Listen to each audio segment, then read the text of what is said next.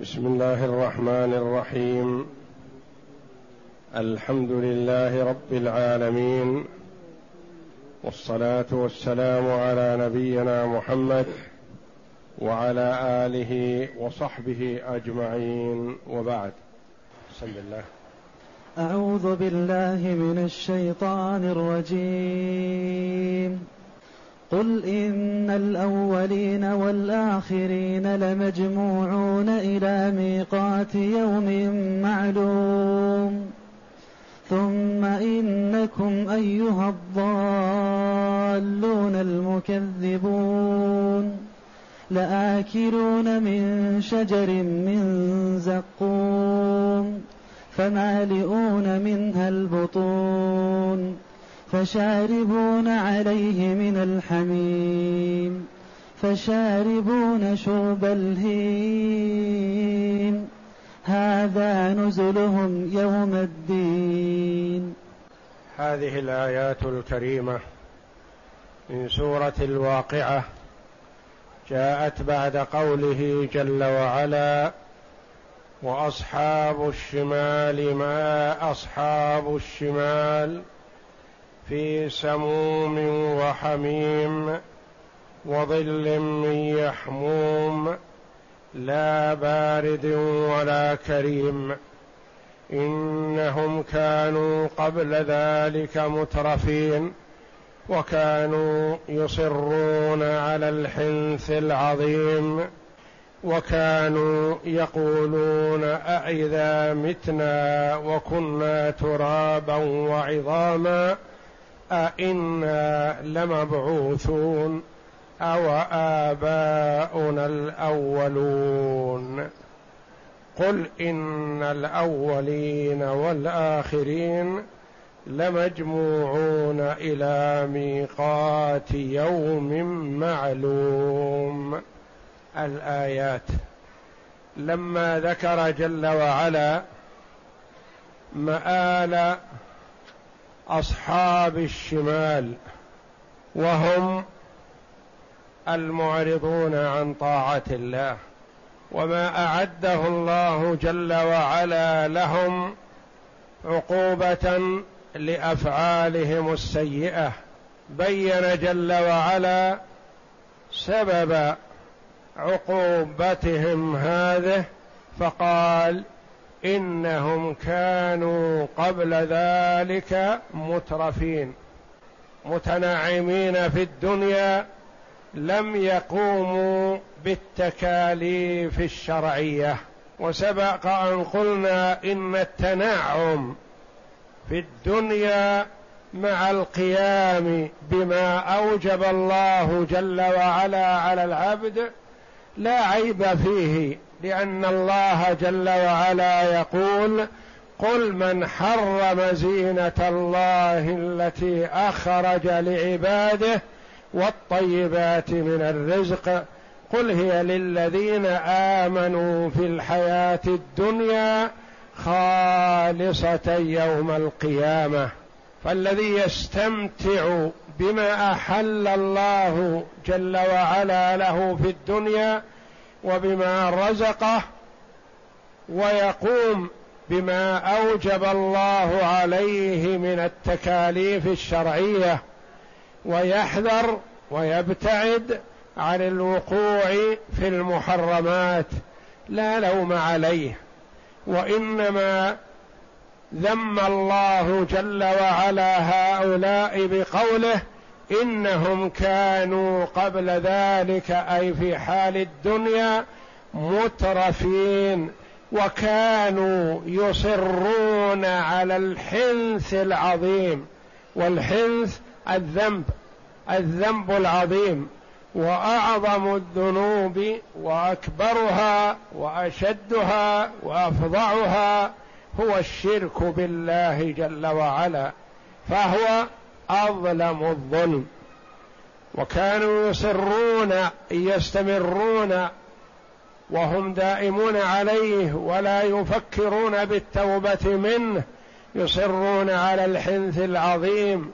وكانوا يقولون أإذا متنا وكنا ترابا وعظاما أئنا لمبعوثون. ينكرون البعث. وإنكار البعث كفر صريح كفر أكبر كما في قوله جل وعلا زعم الذين كفروا أن لن يبعثوا قل بلى وربي لتبعثن ثم لتنبؤن بما عملتم وذلك على الله يسير. فالله جل وعلا بين سبب تعذيبهم.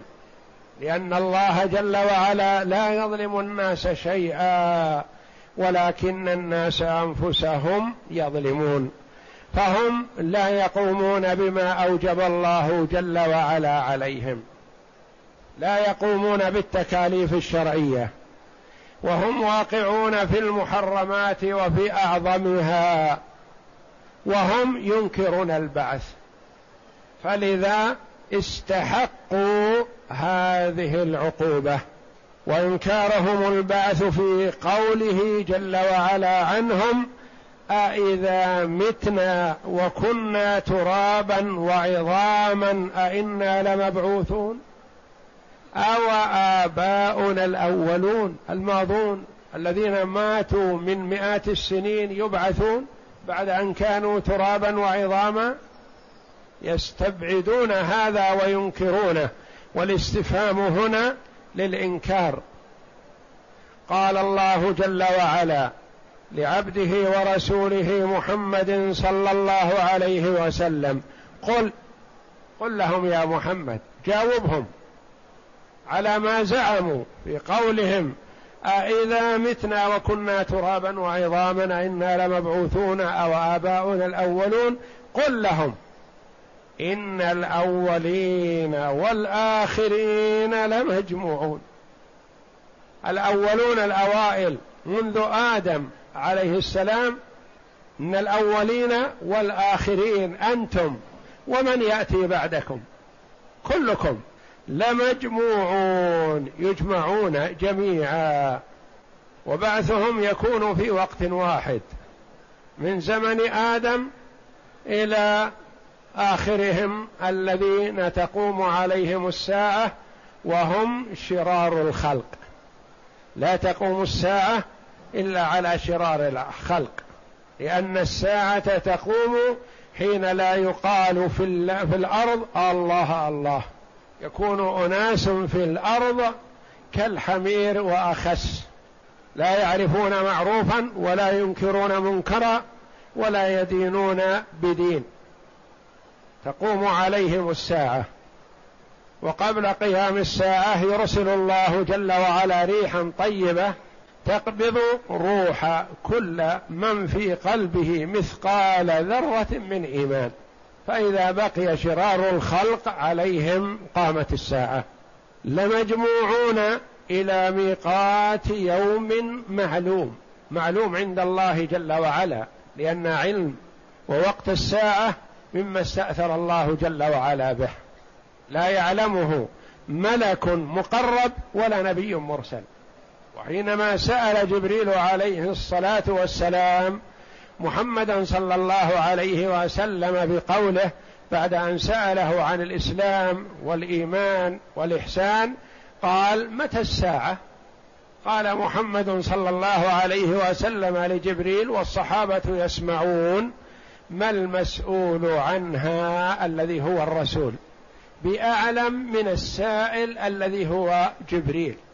علمي وعلمك في الساعة سواء. ما عندي فيها علم زائد يخفى عليك. ما المسؤول عنها بأعلم من السائل؟ قال أخبرني عن أماراتها فأخبره الرسول عليه الصلاة والسلام.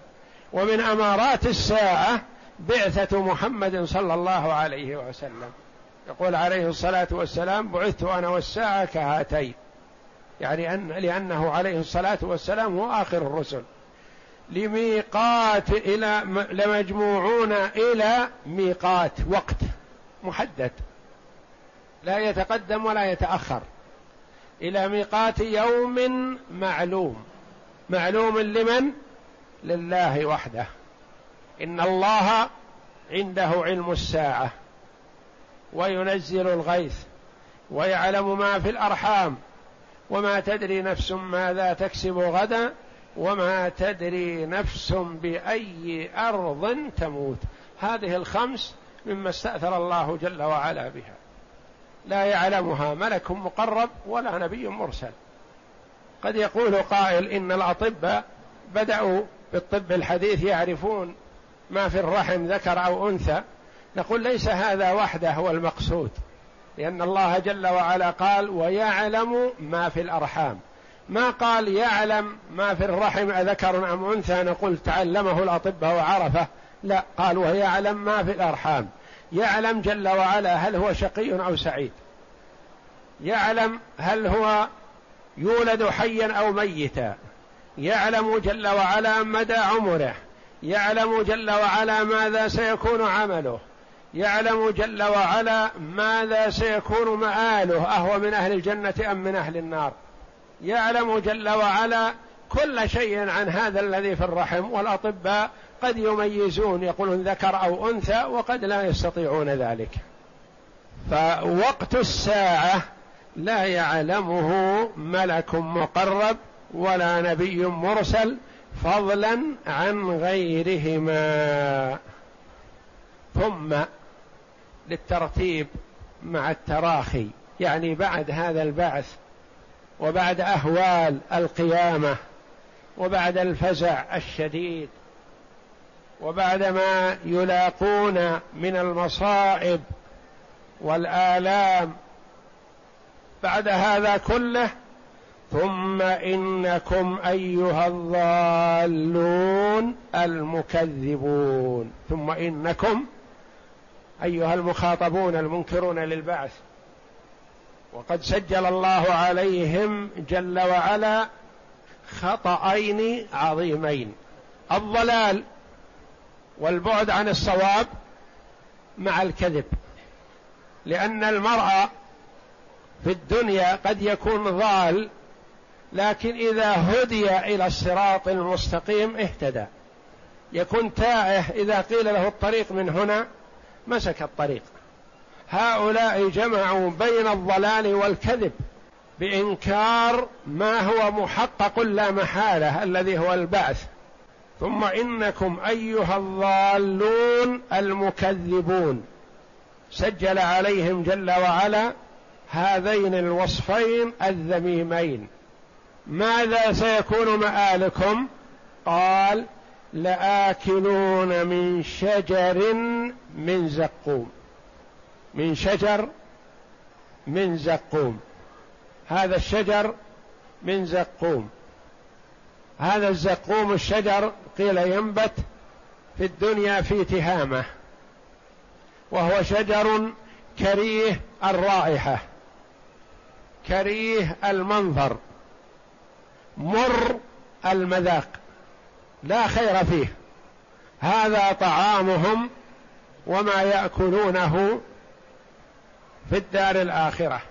وبقدرة الله جل وعلا والله جل وعلا على كل شيء قدير جعل هذا الزقوم ينبت في النار.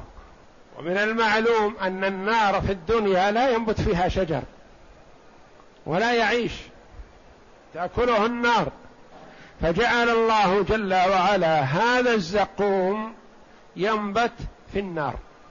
وسماه بهذا الاسم وهو اسم معروف عند من يعرف هذا الشجر. إلا أن بعض كفار قريش من تهكمهم بالنبي صلى الله عليه وسلم قالوا ماذا يعدنا محمد في الدار الآخرة؟ يعدنا الزقوم. اسألوا عن الزقوم هذا ما هو؟ فالتقوا بعربي فقالوا له ماذا تسماه والزقوم عندكم؟ قال الزقوم عندنا التمر والزبد. فكان أبو جهل لعنه الله يدعو من حوله ويقدم لهم التمر والزبد ويقول تزقموا. هذا الذي يعيدكم محمد في الدار الآخرة. كلوا. وهم يتهكمون كثيرا بمحمد صلى الله عليه وسلم والله جل وعلا يحلم عليهم ولم يعاجلهم بالعقوبة. ومما قاله أبو جهل قال إن محمد يقول النار عليها تسعة عشر من الملائكة. الموكلون بتعذيب أهل النار. أنا أكفيكم سبعة عشر. فهل تستطيع أن تكفوني اثنين؟ قالوا نعم إذا كفيتنا سبعة عشر اثنين اتركهم لنا. وملائكة النار كما وصفهم الله جل وعلا عليها ملائكة غلاظ شداد لا يعصون الله ما أمرهم ويفعلون ما يؤمرون. حبب إليهم تعذيب الطواة والظلمة من بني آدم كما حبب إلى بني آدم الأكل والشرب. يتلذذون بهذا لأن الله جل وعلا خلقهم لذلك. ثم إنكم أيها الضالون المكذبون لآكلون من شجر من زقوم. وأكلكم هذا ليس أكل عادي بل لشدة الجوع والشفقة على الأكل لأن الله جل وعلا جاء بثم قبل هذا دلالة على أن الأكل لا يحصل لهم إلا بعد شدة الجوع. ثم إنكم أيها الضالون المكذبون لآكلون. والجائع الجوع الشديد يكثر الأكل. ويأكل بنهم. فيأكلون من هذا الكريه المر البشع المؤذي فيملا بطونهم. فإذا ملأوا بطونهم الآكل يريد ماء. فماذا سيكون الماء الذي يقدم لهم؟ قال من شجر من زقوم فمالئون منها. أي من هذا الشجر أو من الزقوم. منها. والشجر جمع الذي هو اسم جنس. يجوز فيه التأنيث والتذكير مثل كلمة رجال. تقول جاء الرجال وجاءت الرجال يصح. فمالئون منها يعني من الشجر أو فمالئون منه يجوز هذا وهذا في اللغة العربية. فمالئون منها البطون يعني يملأ بطنه من هذا الشجر الكريه. فإذا احتاج إلى الماء ماذا سيشرب؟ قال فشاربون عليه من الحميم. شاربون عليه على هذا الشجر وعلى هذا الزقوم من الحميم. والحميم هو الماء الحار الشديد الحرارة. كما ورد في الحديث أنه إذا قربه إلى وجهه سقطت فروة وجهه في الماء. من شدة حره والعياذ بالله. ومهما تصور الإنسان عذاب أهل النار فإنه لا يستطيع أن يدركه. كما أنه مهما تصور نعيم أهل الجنة لا يستطيع أن يدركه. فهو في كلا الحالين فوق ما يتصور ابن آدم في الدنيا. فشاربون عليه من الحميم. الذي هو الماء الحار شديد الحرارة. فإذا شربوا منه أخذ يغلي في بطونهم ويقطع أمعاءهم. فشاربون شرب الهيم. بين جل وعلا الشرب. قد يقول قائل هل فيه تكرار؟ فشاربون عليه من الحميم فشاربون شرب الهيم. نقول لا الشرب الأول يختلف عن الشرب الثاني. فالشرب الأول شرب إنسان عطش يشرب يظن أنه سيروى من أول شربة. فإذا بشربه هذا يزيده عطشا. فلو شرب ثانيا وثالثا ورابعا ما روي.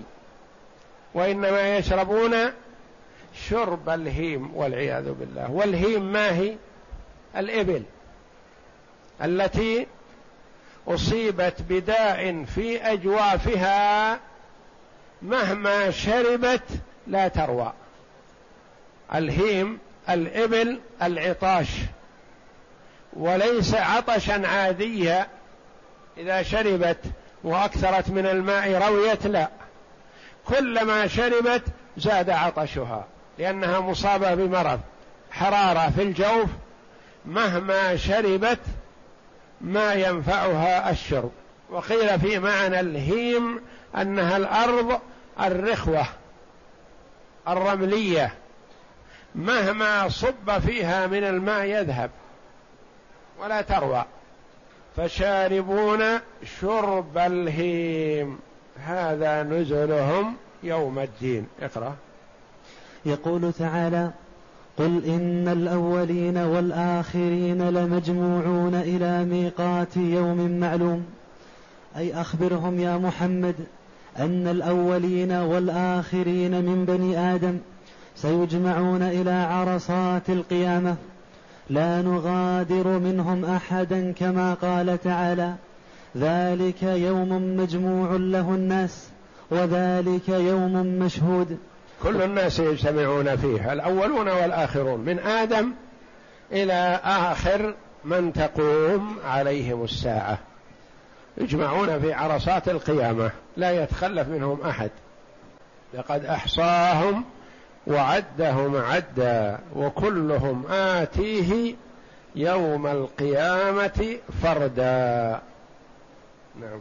وما نؤخره إلا لأجل معدود.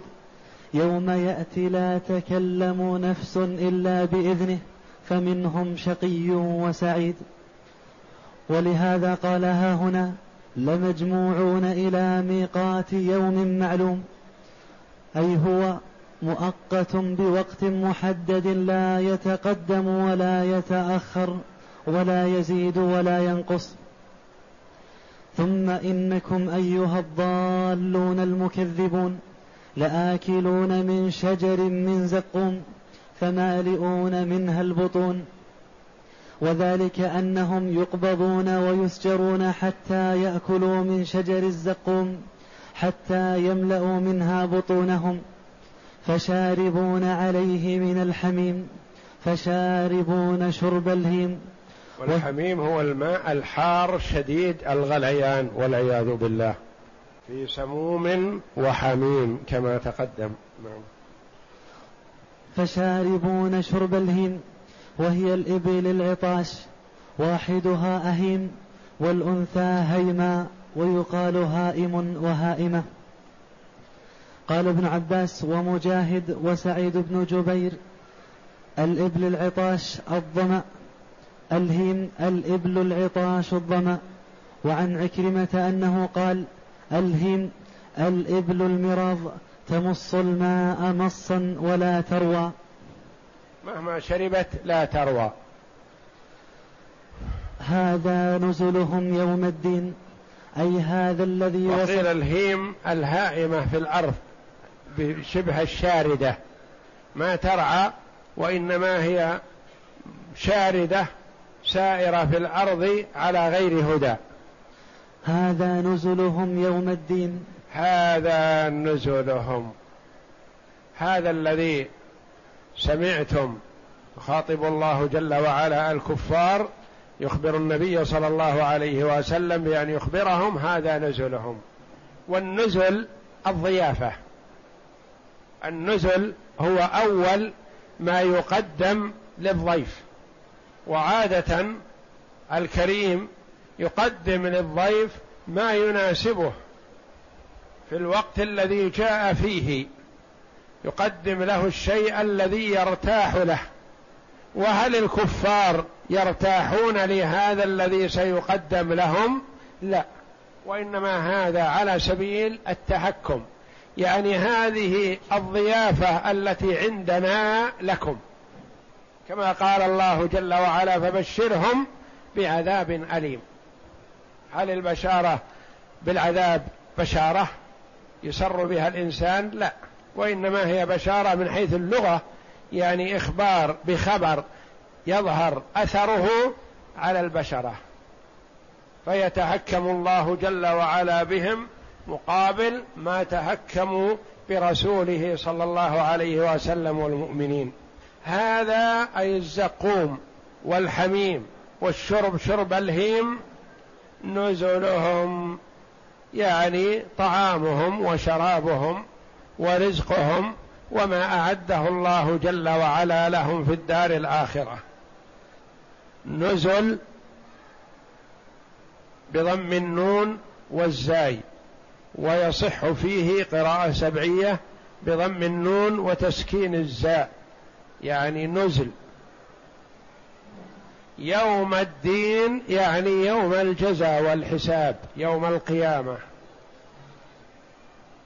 هذا نزلهم يوم الدين ومن رحمه الله جل وعلا بعباده وإقامة الحجة عليهم أن بين جل وعلا مآل الأخيار ومآل الأشرار في الدنيا حتى تقوم الحجة على العباد. فمن أعرض عن طاعة الله ما يقول أو يحتج على الله بأنني ما علمت أن كل هذا العذاب سيحصل لمن عصى ربي. يقال له قد علمت ذلك وقد قامت عليك الحجة بإرسال الرسل وإنزال الكتب. نعم. هذا نزلهم يوم الدين. أي هذا الذي وصفناه وضيافتهم عند ربهم يوم حسابهم كما قال في حق المؤمنين إن الذين آمنوا وعملوا الصالحات كانت لهم جنات الفردوس نزلا. يعني ضيافة.